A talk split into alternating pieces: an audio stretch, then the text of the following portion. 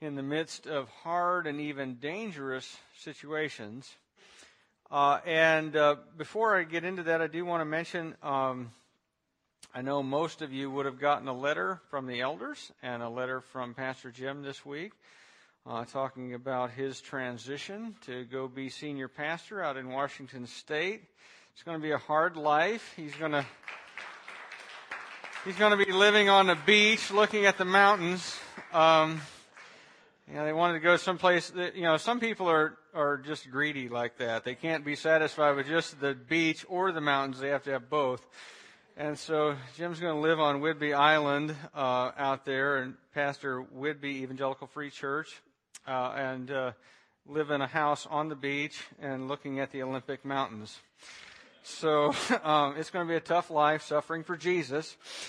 Um, but uh, certainly we love them, and we um, uh, all now have a place to go and stay.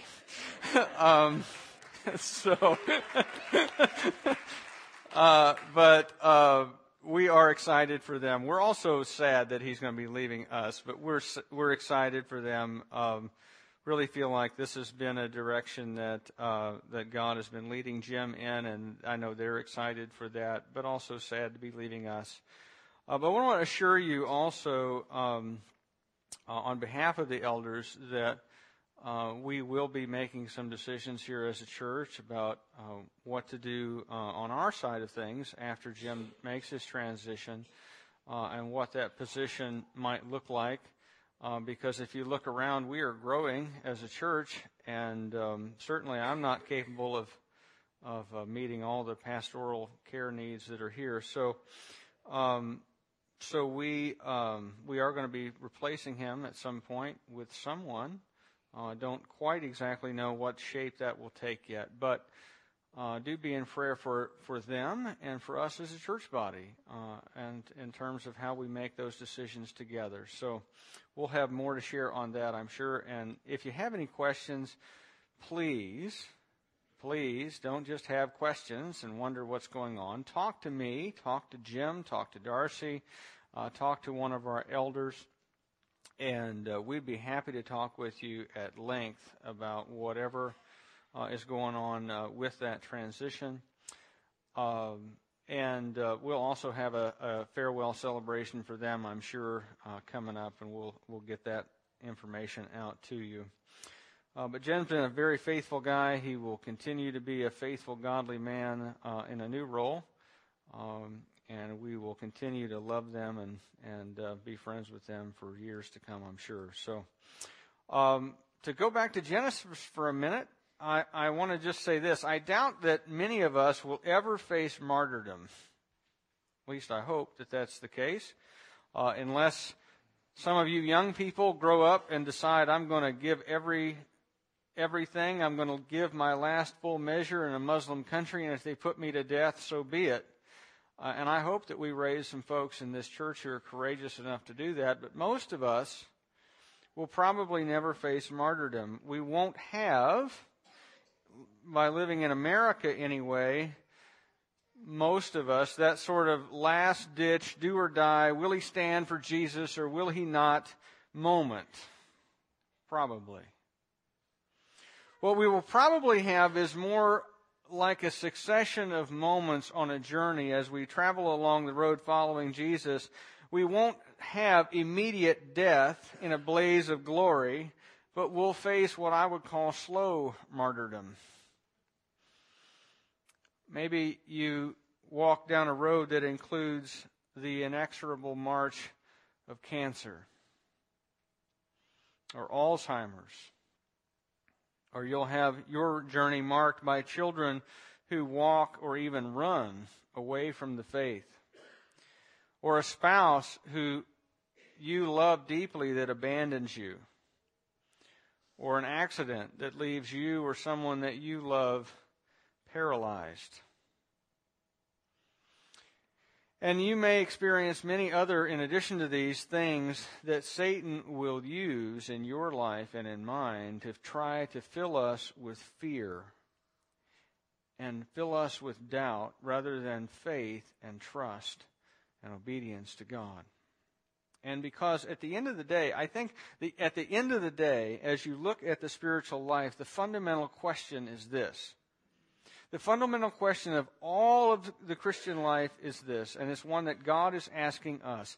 Will you trust me in this and with this? Will you trust me in this and with this? Will you trust me as you go through these circumstances? And will you put this set of circumstances, whatever it is, in my hands and not demand it back? And let me be sovereign and be God, and you not be worried and in a panic, wondering whether I can handle it. Are you going to trust me with this and in this? Are you going to trust me? And this is a hard question, because the harder the set of circumstances are, the more we want to answer that question. No, I do not trust you, and I'm not going to trust you in it, and I'm certainly not going to trust you with it. But what I want to, us to see is that the answer to that question needs to be yes. Yes, Lord, no matter what happens, I'm going to trust you. I'm going to trust you as I go through this, and I'm going to trust you with this set of circumstances to be present with me, to go through it with me, to deliver it, to deliver me from it, if that is your plan, or deliver me through it, if that is your plan. But I'm going to trust you either way. And we want to look at Isaac and his circumstances and, uh, and see how he both trusts and does not trust God, and what we might learn from that. So uh, if you have your Bible, uh, Genesis chapter twenty-six, we're going to look first at verses one to five. This is what the Lord says in his word. Now there was a famine in the land besides the former famine that was in the days of Abraham. And Isaac went to Gerar to Abimelech, king of the Philistines. And the Lord appeared to him and said, "Do not go down to Egypt. Dwell in the land of which I shall tell you. Sojourn in this land, and I will be with you and will bless you. For to you and to your offspring I will give all these lands, and I will establish the oath that I swore to Abraham your father. I will multiply your offspring as the stars of heaven, and I will give to your offspring all these lands, and in your offspring all the nations of the earth shall be blessed, because Abraham obeyed my voice and kept my charge, my commandments, my statutes, and my laws."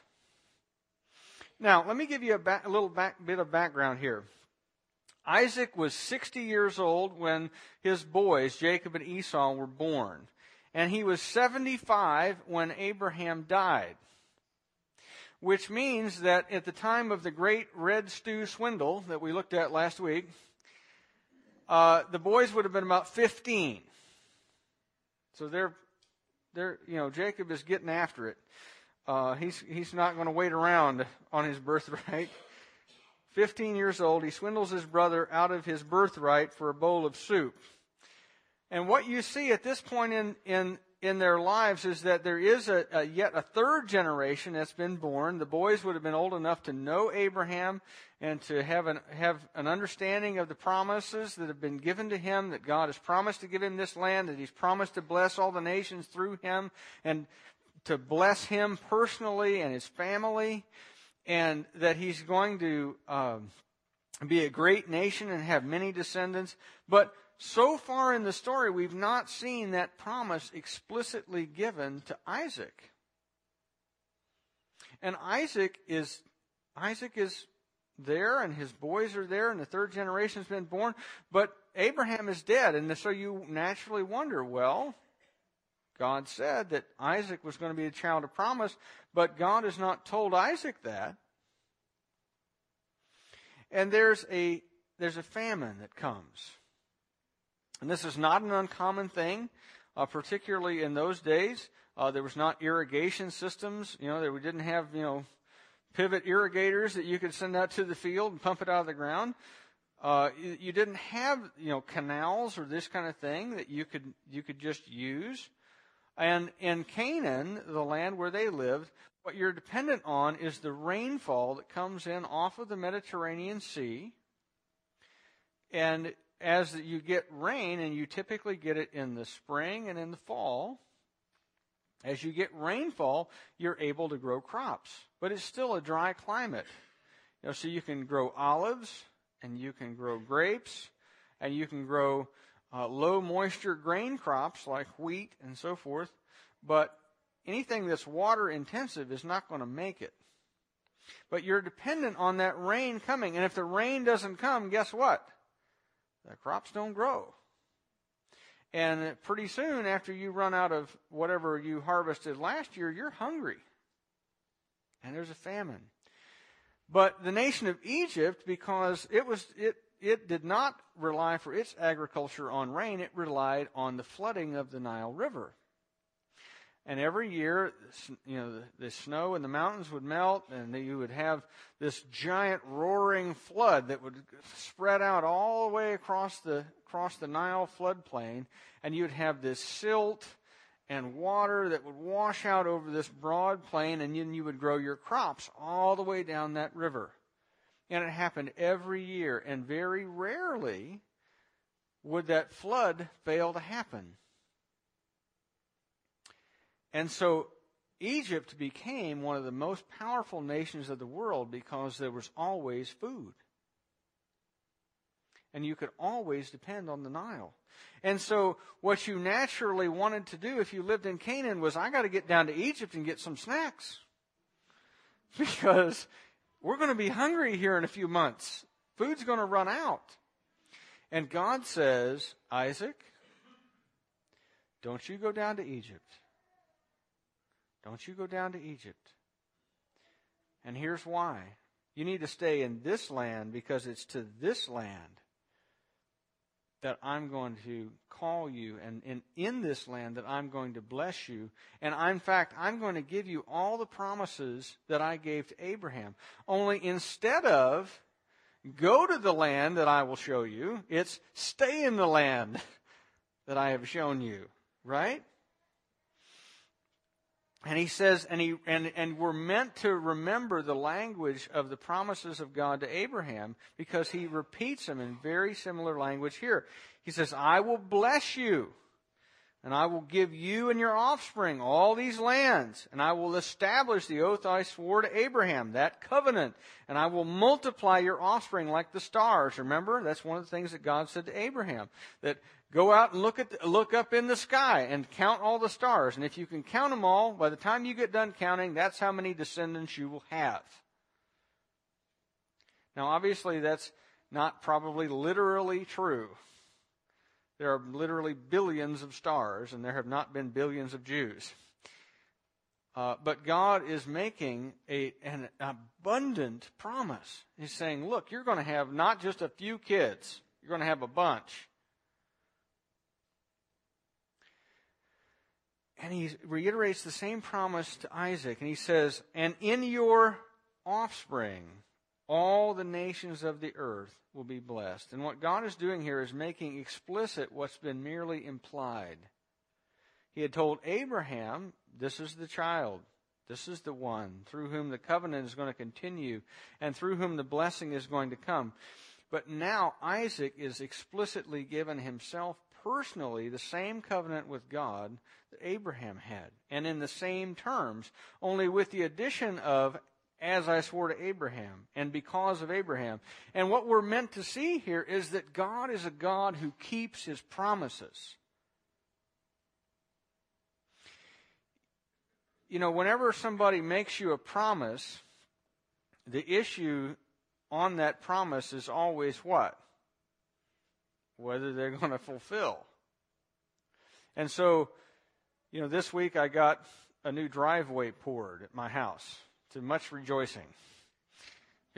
I'm serious. Mine was pathetic. It was, it did like this across the front of it. You know, it was, it was nasty. We finally got all that nasty old asphalt and busted up concrete in front of the garage, ripped out and so forth. And I promised this week to pay the bank a fair amount of money for the privilege of having new concrete to drive on. What's the issue? Is the promise good? Well, it had better be, or they'll take my house. Uh, but but uh, is the promise good? What's the character of the person making the promise? And what God is saying is, my character is impeccable. You can take my promises to the bank. Because just like I was faithful to keep my promises to Abraham, and you lived through that, you know that I kept my promises to Abraham. In fact, you, your existence is the result of my promises to Abraham. Even though he was a hundred-year-old man when you were born, I kept my promises to Abraham. And I'm going to keep my promises to you. And so Isaac is encouraged, you need to trust me and you need to obey me, just like Abraham did. You need to trust me, you need to obey me. Well, what do you think? Does Isaac trust and obey God? Let's find out. We'll read on here, verse six to twenty-two. So Isaac settled in Gerar. When the men of the place asked him about his wife, he said, "She is my sister." For he feared to say, my wife, thinking, lest the men of the place should kill me because of Rebekah, because she was attractive in appearance. And when he had been there a long time, Abimelech, king of the Philistines, looked out of the window and saw Isaac laughing with Rebekah, his wife. And so Abimelech called Isaac and said, "Behold, she is your wife. How then could you say, she is my sister?" Isaac said to him, "Because I thought, lest I die because of her." Abimelech said, "What is this you have done to us? One of the people might easily have lain with your wife, and you would have brought guilt upon us." So Abimelech warned all the people, saying, "Whoever touches this man or his wife shall surely be put to death." And Isaac sowed in that land and reaped in the same year a hundredfold. The Lord blessed him, and the man became rich and gained more and more until he became very wealthy. He had possessions of flocks and herds and many servants, so that the Philistines envied him. Now the Philistines had stopped and filled with earth all the wells that his father's servants had dug in the days of Abraham his father. And Abimelech said to Isaac, "Go away from us, for you are much mightier than we." So Isaac departed from there and encamped in the valley of Gerar and settled there. And Isaac dug again the wells of water that had been dug in the days of Abraham his father, which the Philistines had stopped after the death of Abraham, and he gave them the names his father had given them. But when Isaac's servants dug in the valley and found there a well of spring water, the herdsmen of Gerar quarreled with Isaac's herdsmen, saying, "This water is ours." So he called the name of the well Asak, because they contended with him. And they dug another well, and they quarreled over that also, so he called its name Sitnah. And he moved from there and dug another well, and they did not quarrel over it. So he called its name Rehoboth, saying, "For now the Lord has made room for us, and we shall be fruitful in the land." Well, what did we see? What was the answer to that question? Did he trust and obey God? Well, I think you can safely say that he did obey to a certain extent. He did stay in the land like God had told him. But did he really trust God to be with him? God had promised, "I'm going to be with you. I'm going to be with you." Did he believe what God said, that he was going to be with him? No, I don't think so. Because he moves toward the Philistine cities. The Philistine cities are out on the coastal plain. Uh, Israel has a, a flat coastal plain, and then it moves up to the central highlands in the middle that kind of run down like a spine down the back of the uh, down the back of the country. And he moves out where to the coastline to where you can plant crops and where the more rain falls. He moves out there, and out of fear, when he moves there, he borrows a trick from his dad, and he tells everybody that Rebekah is his sister instead of his wife, which is what she is. And it's, the reason for that is that according to cultural custom, you could kill a foreigner for his wife if you really liked her. Uh, but you had to negotiate with her brother. Now, that's, don't ask me to explain why that is. People in their sin are wonderfully creative at coming up with sinful ways to get what they want. Uh, but in any case, he says, well, as her brother, they'll have to negotiate with me. They can't kill me. And so I'm going to pose as her brother. Rebekah is a beautiful woman, so the fear is justified. But God has just promised, I'll be with you, and I'll protect you. And all the nations of the earth are going to be blessed through you, which kind of indicates that you're going to be around. So you don't need to worry. But rather than act out of faith, he acts out of fear, and so he lies, and like a liar, he eventually gets found out. And what happens is, is that after they've been there a while, Abimelech, the Philistine king, and by the way, Abimelech is probably not his name. It looks like a name in the English text, but in Hebrew, what Abimelech means is, my father is king. So it's probably a title, like Pharaoh. You know, we don't call them Pharaoh Ramses and Pharaoh Tutmosis and Pharaoh whoever, you know, Tutankhamun and whatever. It's just, in the Bible, it's just Pharaoh, because he's just some random Gentile dude, and his name is not that important. And so they call him Abimelech. My father is king. It's a title, like crown prince or prince of Wales or something like that. The local Philistine king. And it says, the text says that they are laughing together. What's happening here, that's euphemistic. There's a, um, they're enjoying each other in a marital way and laughing as they're doing so. And uh, Abimelech sees this and realizes, um, this guy is either from Kentucky or that's his wife. Okay. And Isaac gets confronted. And he is ashamed, and it's a massive loss of face, because now you're outed as a liar. You've been lying to everybody for months. And it's pretty clear that this is really your wife. And what would have happened if we had, you know, acted on the assumption that she was your sister? And this being Philistine culture, they're not necessarily hip to the niceties of get married first. He says, one of us might have been with your wife, and then we would have had guilt from God brought down on us for adultery, because she is married to you. What's wrong with you? And there's, again, a massive loss of face. Um, but what's interesting is that Abimelech, once he finds out who this lady really is, issues a decree that ensures Isaac and Rebekah's protection. So again, should Isaac have been worried? No, he should have trusted God, because even this pagan king is ultimately ruled by God. And so Isaac had no reason to let his fears triumph over his faith. And in fact, God makes his blessing and his protection plain in what happens next.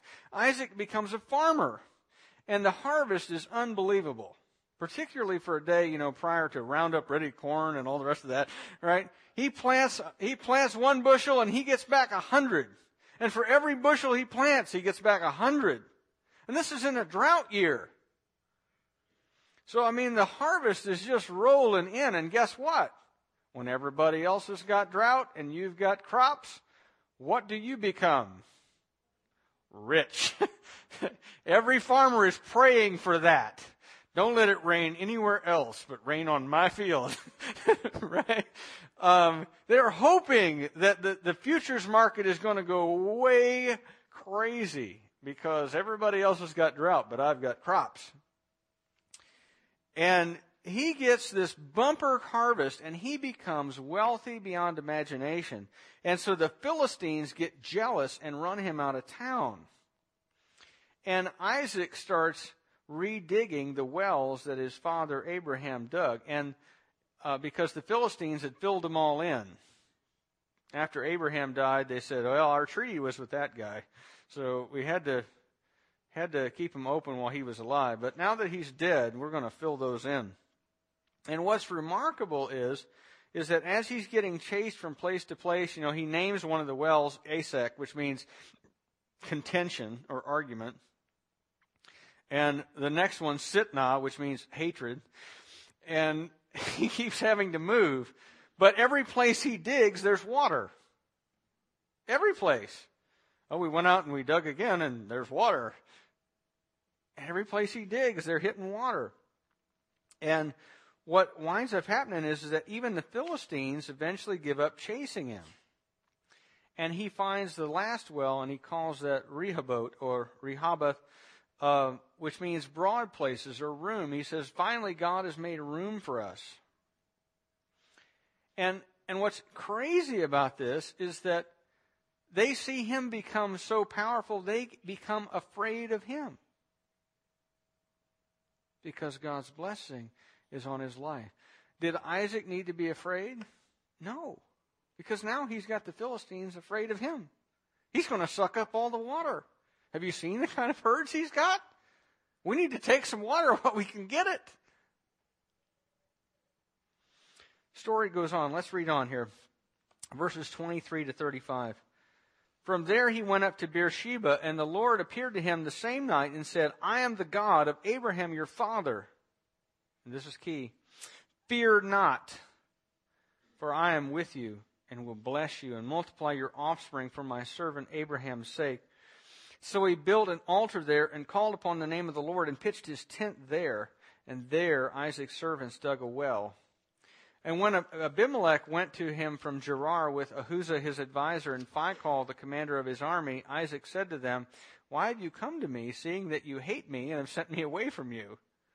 They said, We see plainly that the Lord has been with you. So we said, Let there be a sworn pact between us, between you and us, and let us make a covenant with you that you will do us no harm, just as we have not touched you, and have not and have done to you nothing but good, and have sent you away in peace. For you are now blessed of the Lord. So he made them a feast, and they ate and drank, and in the morning they rose early and exchanged oaths. And Isaac sent them on their way, and they departed from him in peace. That same day Isaac's servants came and told him about the well they had dug and said to him, We have found water.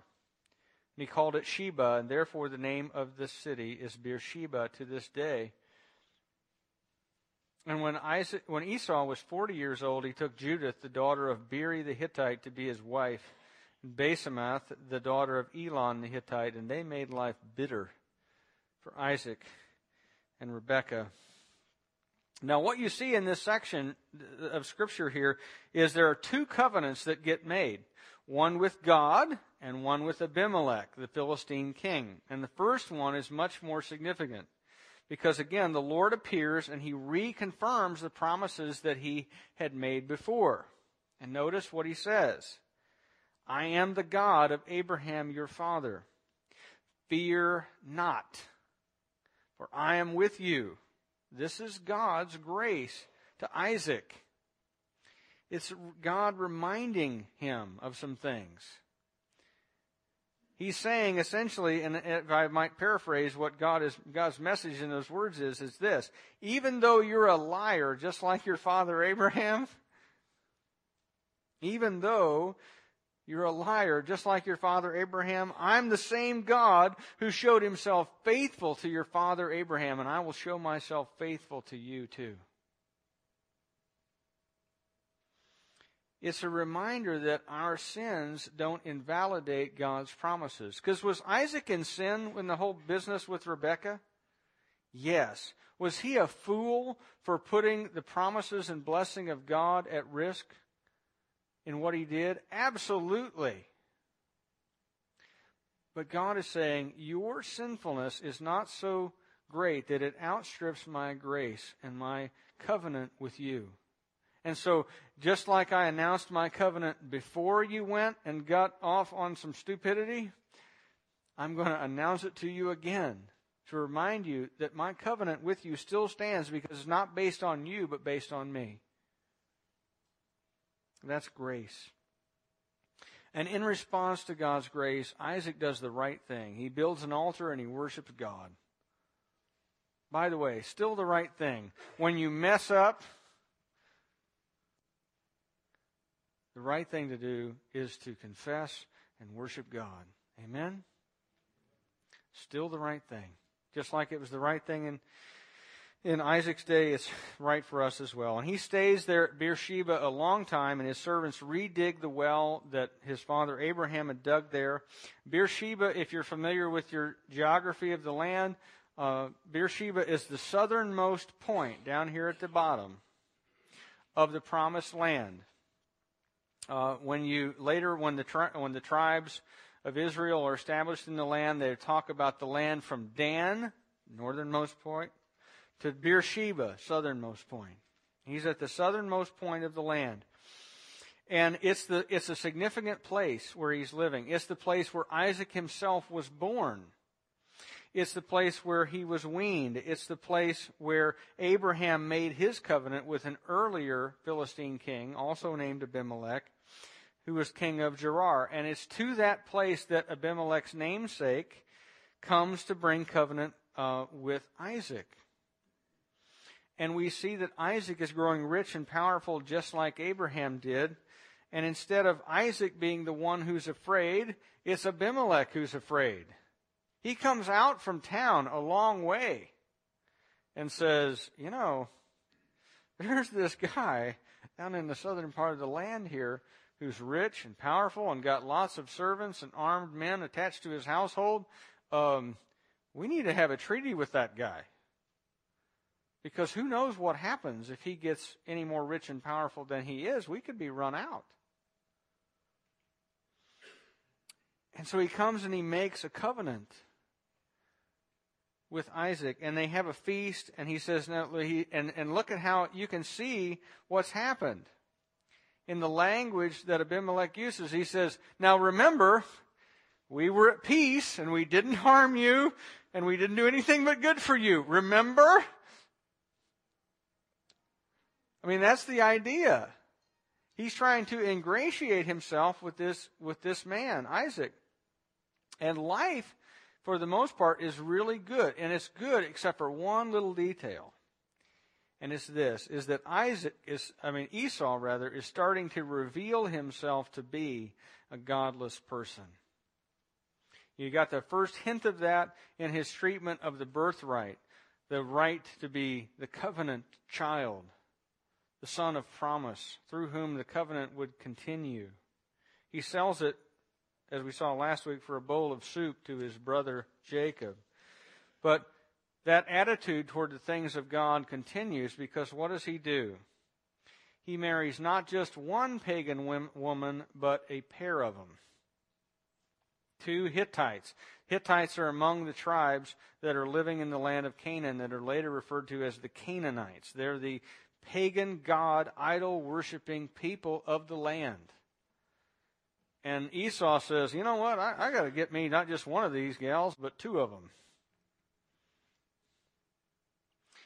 And his heart clearly is not devoted to the things of God. And just as godly parents everywhere are grieved when their child marries an ungodly person, Isaac and Rebekah are deeply, deeply grieved by these two ladies. They are galling to their soul.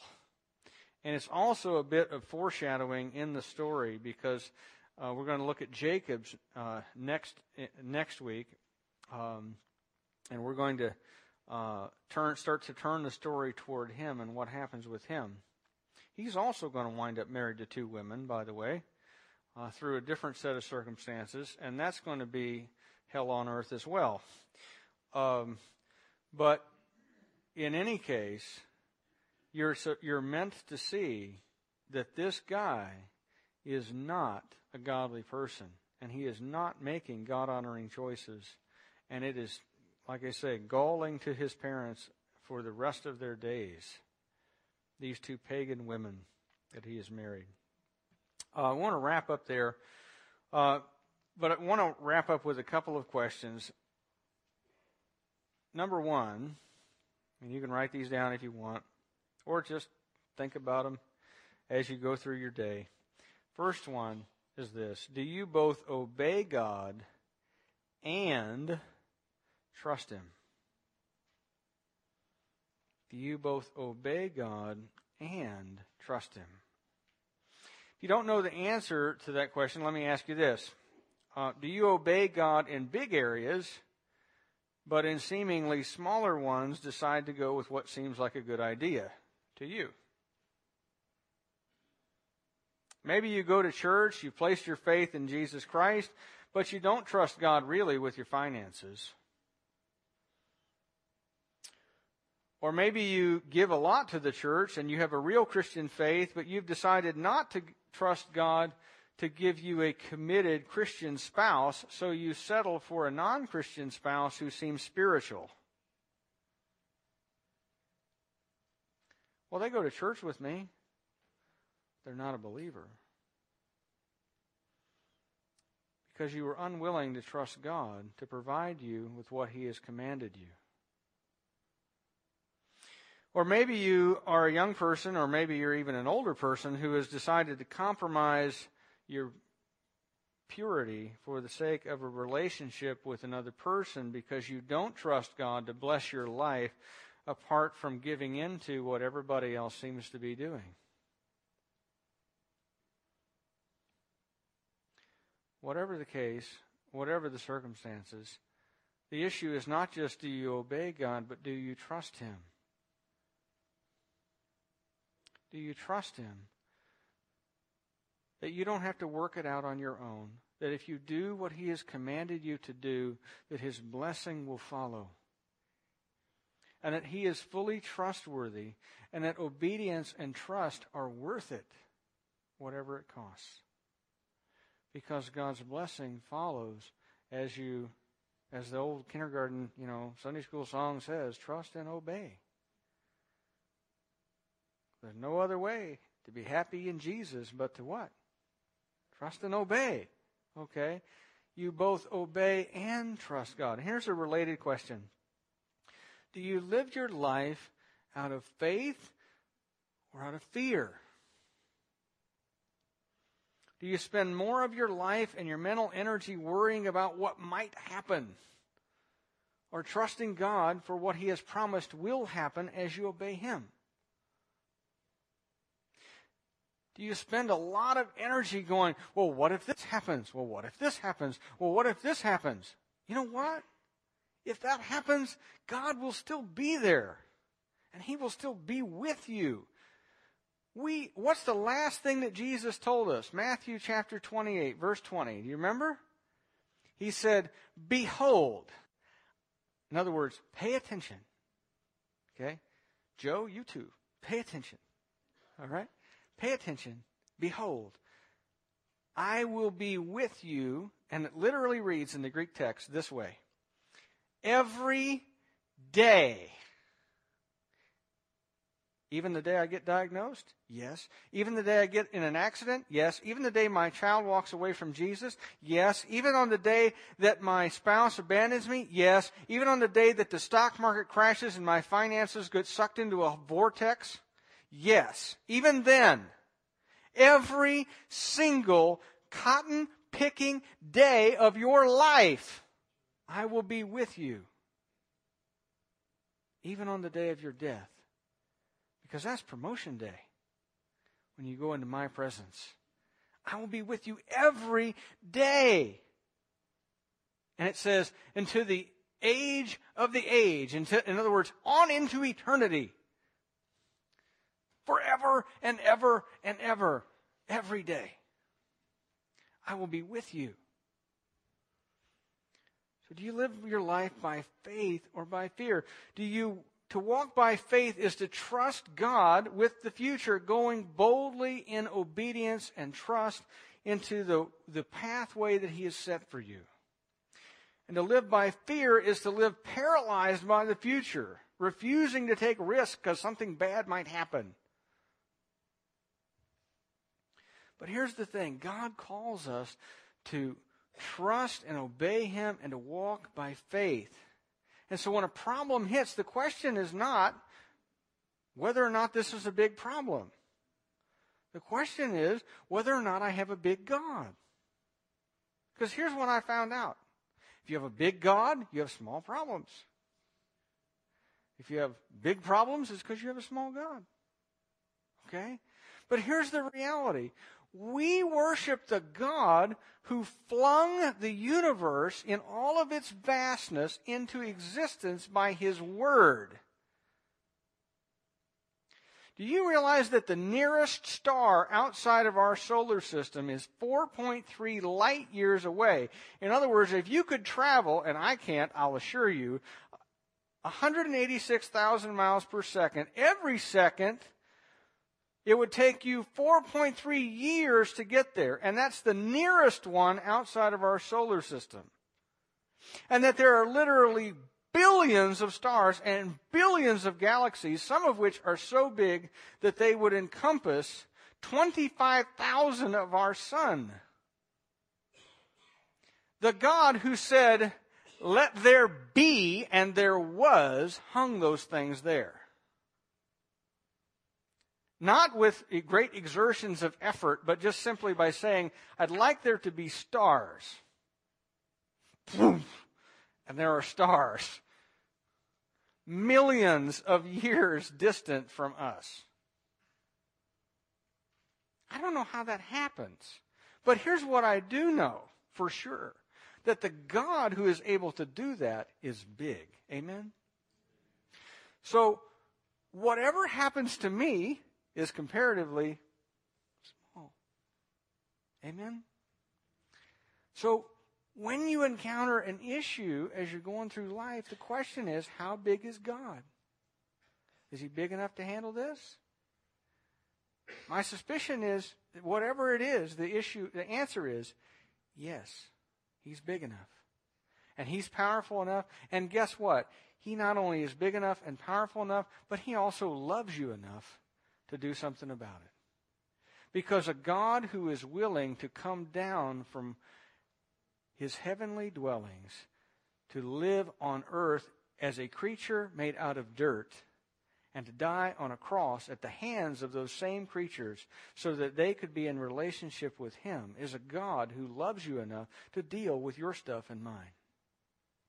Amen? Has he shown himself faithful in the past? Amen. He has. Will he show himself faithful in the future? Yes, he will. So you don't need to be afraid. So take these verses where it says, "I am the God of Abraham, therefore fear not." God who is faithful to Abraham, was faithful to Isaac, was faithful to Jacob, was faithful to all the saints of the Old Testament, was faithful to the apostles, will also be faithful to you, brothers and sisters. Amen? Let's pray. God, our Heavenly Father, we thank you that you are a God of steadfast love and faithfulness, that you love us, that you have bought us with the blood of your Son, that you have promised us through his resurrection that we also likewise will be raised. You have given us a far better covenant than you gave to Isaac, Jacob, and Abraham. You have given us the new covenant sealed in the blood of Jesus. And Father, we are so impressed by you. At least as we sit here this morning, I pray that that would continue as we leave.